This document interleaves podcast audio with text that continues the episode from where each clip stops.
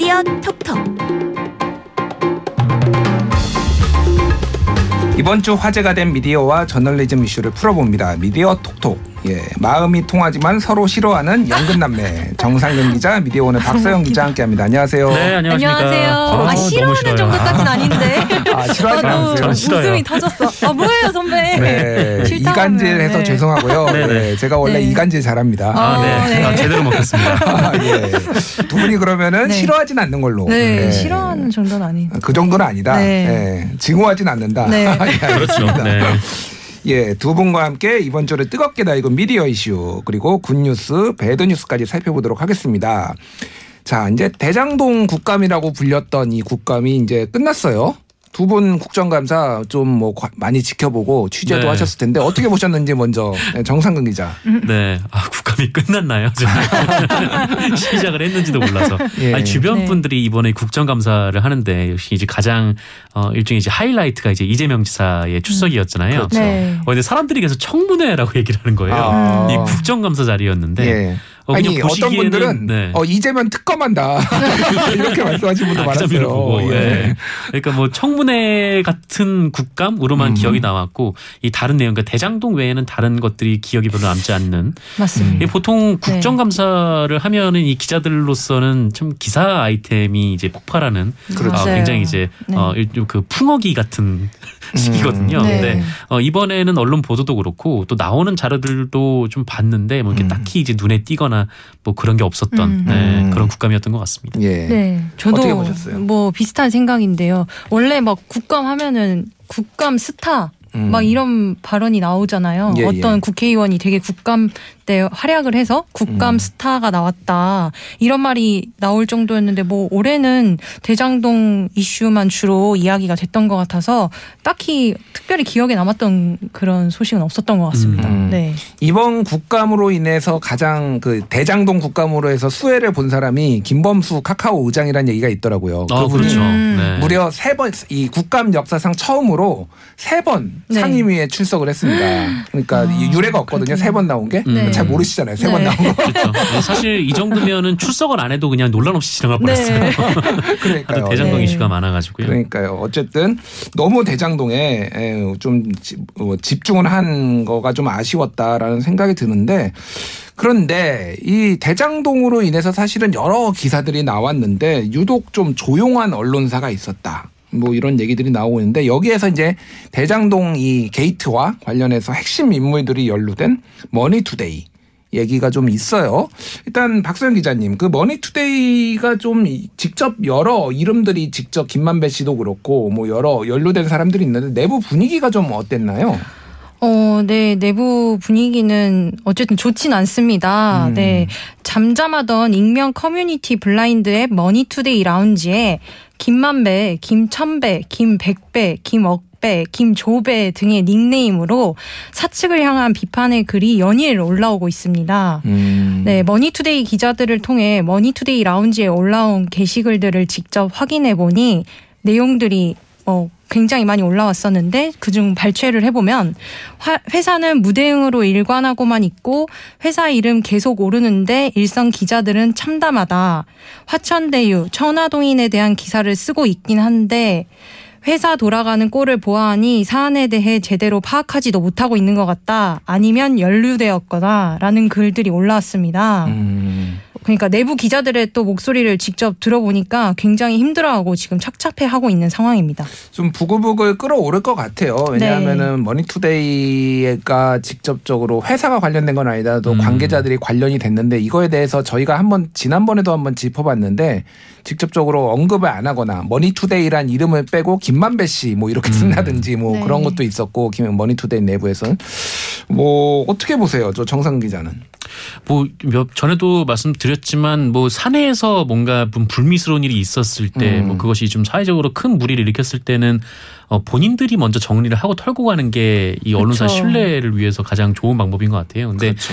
지금 머니투데이의 대응 방식은 그냥 모른 척하자라고 음, 있는 맞습니다. 주의여서 네. 어뭐 밖에서 보- 지켜보는 이제 국민들도 아마 그러실 테고 이 내부에 있는 기자들도 이뭐 음. 사내에서 뭐 어떻게 돌아가는지 알아야 또 또 머니투데이 기자라고 하면 또 여기저기서 물어볼 거 아닙니까? 음. 그 회사는 뭐 어떻게 된 거야? 뭐 그 회사 뭐 이런 사람이 그쵸. 있다던데 이렇게 네. 물어볼 거 아닙니까? 예. 또 여기에 이제 기자들조차 뭐 대답할 말이 없겠죠. 음. 네. 어, 그러다 보니까 좀 답답하고 뭐 힘든 시간을 보내고 있을 것 같습니다. 예, 이렇게 좀 어려운 상황인데 엎친 데 덮친 격으로 또 내부 문제가 하나 좀 터졌어요.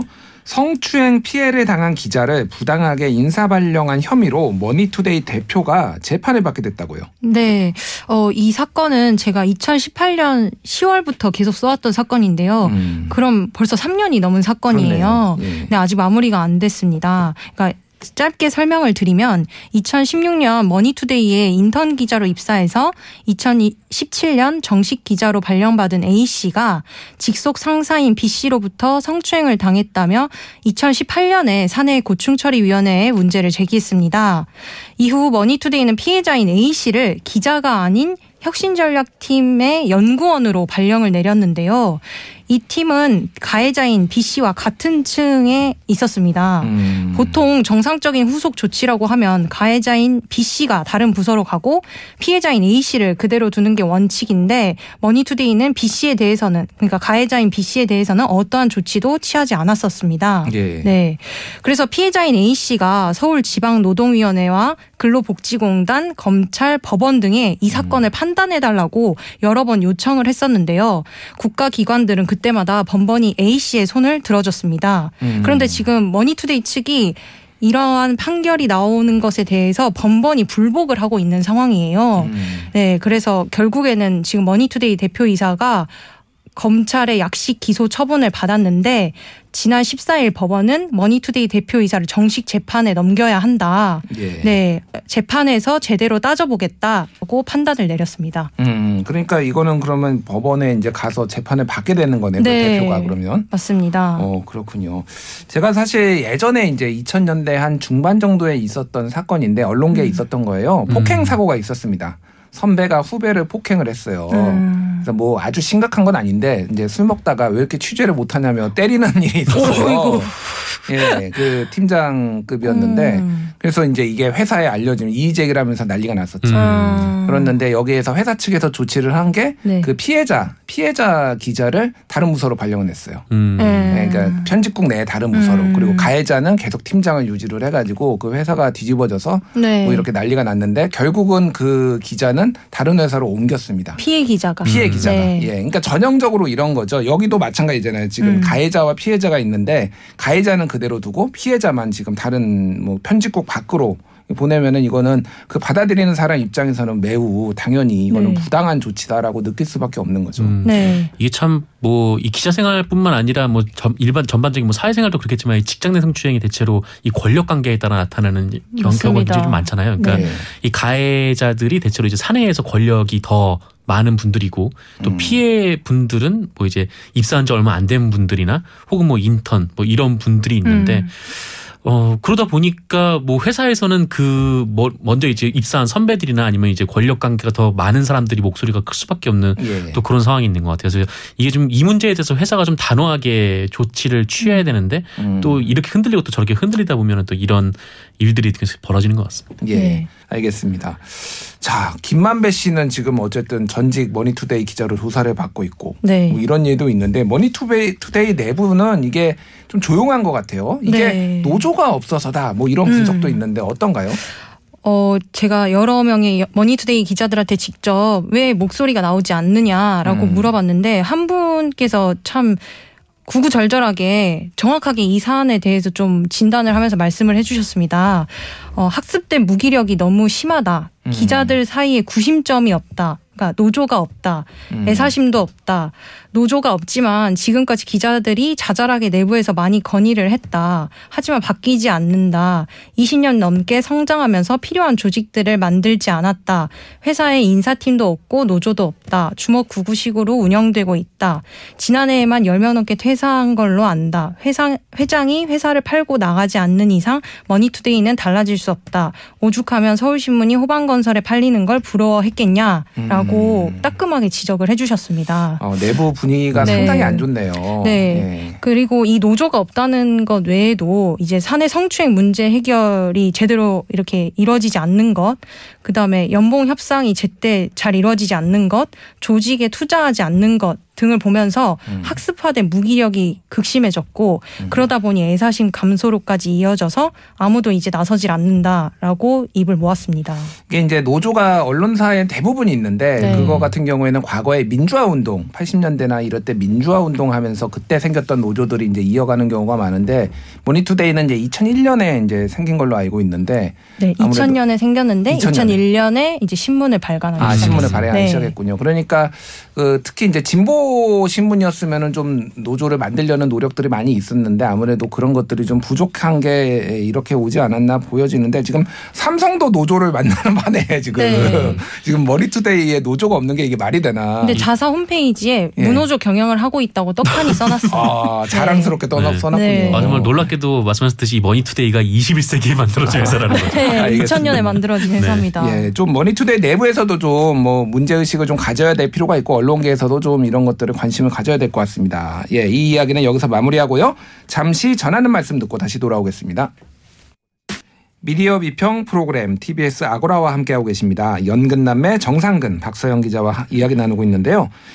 어, 이번 주 꼭 소개하고픈 good news 그리고 꼭 꼬집어줘야 될 bad news 선정해 보겠습니다. 먼저 good news 좋은 뉴스 살펴보도록 할게요. 정상근 기자 오늘 good news 어떤 거 가져오셨는지요? 네, 어, 저는 기사 제목이 이 층간소음 죄송 편지에 따뜻한 할아버지 답장 시끄러움도 위안이라는 제목의 기사인데요. 음. 어, 이 기사가 네, 커뮤니티 발 기사입니다. 아, 제가 항상 이 커뮤니티 발 기사를 네. bad news로 가져왔었거든요. 그러게요. 예. 네, 그래서 오늘은 이제 good news로 뽑아왔는데 내용이 너무 좋나 보다. 어, 내용도 네. 좋고 어, 커뮤니티 베껴 쓸 거면 네. 이 정도 많이 드는 어. 거잖아라는 생각에서 좀 이런 뽑아왔거든요. 이게 뭐냐면 뭐 어쨌든 뭐 이 커뮤니티에서 나온 이야기를 기사화하긴 했지만 뭐 그래서 뭐 그렇게 큰 취재 없이 거기에 네. 나온 얘기만 그대로 전하긴 했지만 네. 어쨌든 이 얘기 자체가 좀 뭐랄까 이제 층간소음 문제가 뭐 사회에서 좀 한국 사회에서 많이 좀 문제가 되고 있는 이 시대에 그렇죠. 어좀 이제 일종의 이제 선한 영향력으로 작용할 수 있는 기사가 될 수 있을 것 같아서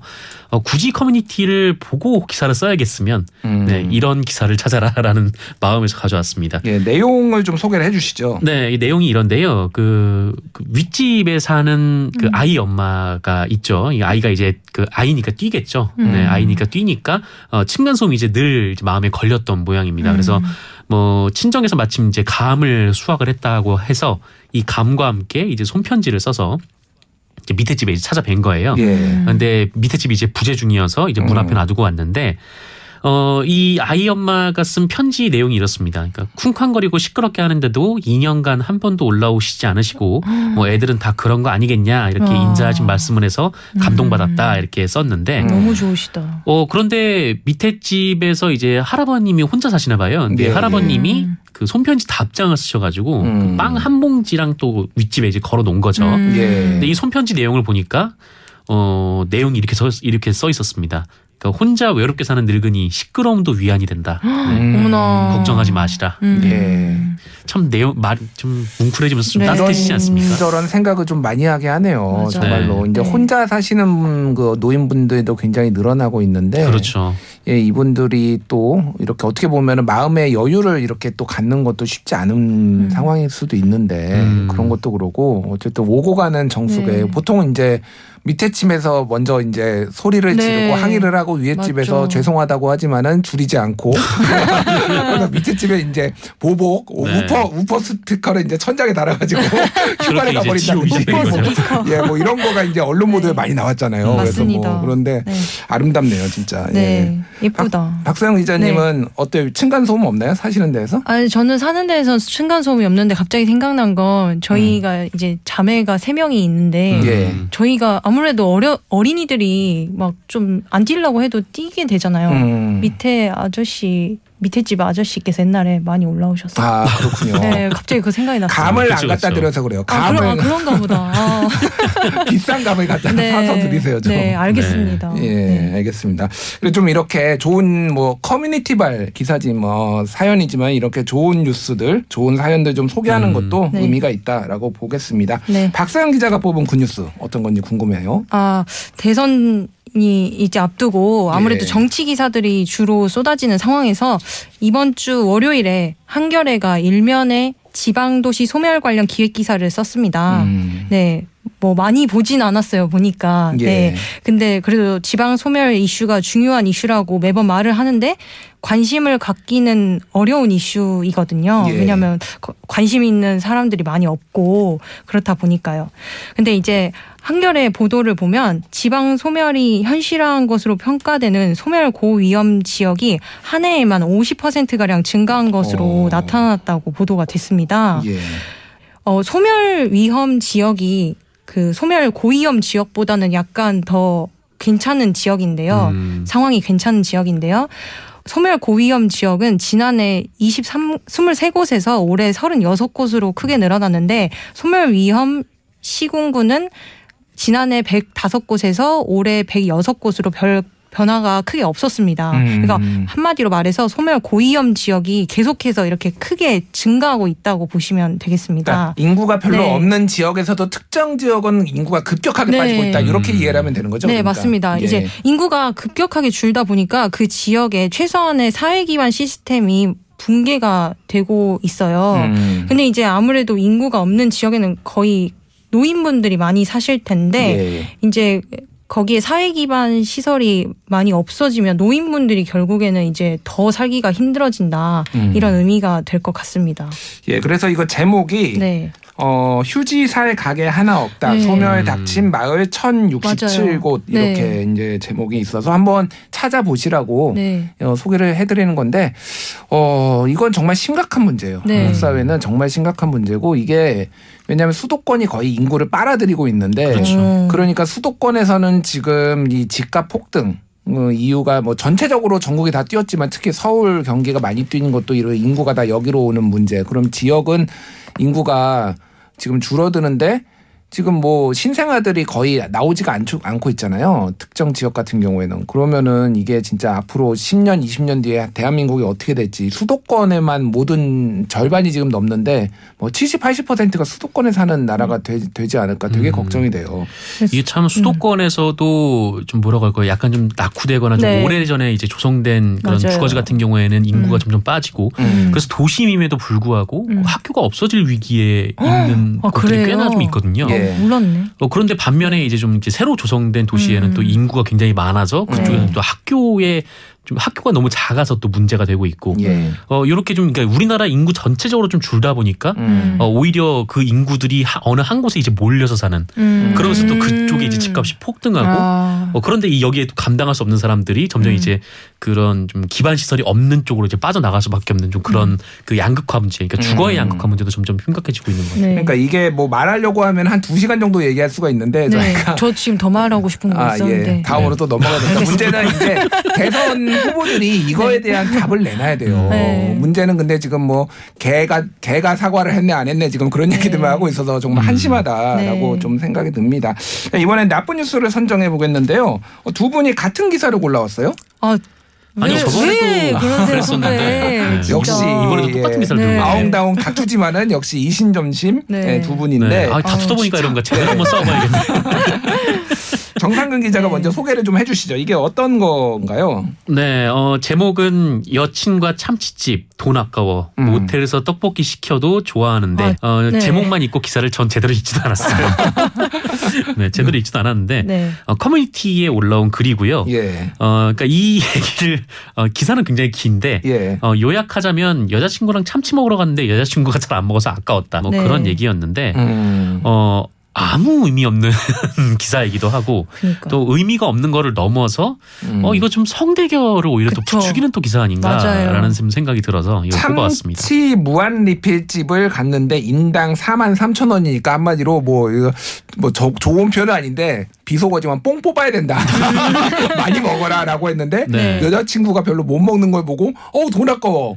이러려면은 떡볶이나 먹일 걸 뭐 네. 이렇게 했다라는 거 아니잖아요. 뭐 그렇죠. 어, 참 박수현 기자님 네. 어, 어떻게 보셨어요 이 기사? 아니 그러니까 저는 이 기사 그냥 싫었어요 엄청. 음. 그러니까 커뮤니티 글을 왜 굳이 이렇게 그냥 커뮤니티에서 보고 즐기면 되는데 왜 뉴스 그 포털 안에 가져와서 이거를 굳이 이렇게 노출을 시켰는지 그냥 트래픽 용으로 썼다고밖에 느껴지지 않았어요. 예. 그래서 별로 내용에 대해서 설명을 하고 싶지도 않은, 않아요. 네. 네. 뭐 사실 뭐 본인 입장에서는 뭐 힘들게 돈 벌어서 이제 참치 사줬는데 이거 음. 안 먹어서 아우 정말 속상하다 이렇게 생각할 수도 음. 있죠. 그래서 네. 뭐 커뮤니티에 뭐 글을 왜 올리는지 솔직히 잘 모르겠지만 음. 어쨌거나 뭐 그 개인의 자유니까 뭐 그렇게 올릴 수도 있다라고 생각은 듭니다. 근데 이거를 네, 뉴스로 가져오는 거. 이 사회 공헌장으로 네. 끌어들일 이유가 뭐가 있냐 싶은 거예요. 네. 그러니까요. 네. 또 댓글들이 제가 댓글을 안 봤는데 눈에 띄게 또 뭐 여자들은 데이트 비용도 안 내고 무임승차하네 뭐 음. 뭐 이러면서 또 젠더 갈등이 또 유발되는 그런 댓글들이 달렸을 거예요 또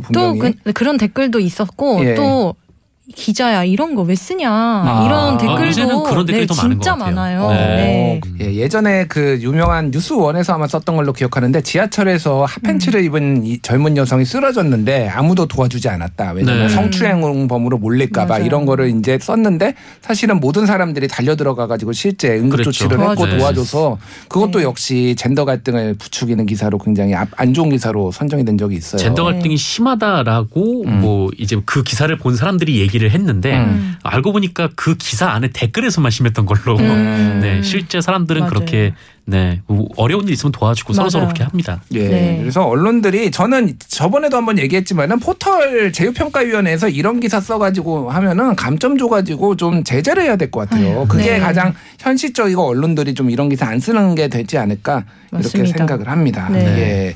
알겠습니다. 미디어 톡톡 정상근 기자 그리고 박서영 기자와 함께했습니다. 감사합니다. 고맙습니다. 감사합니다.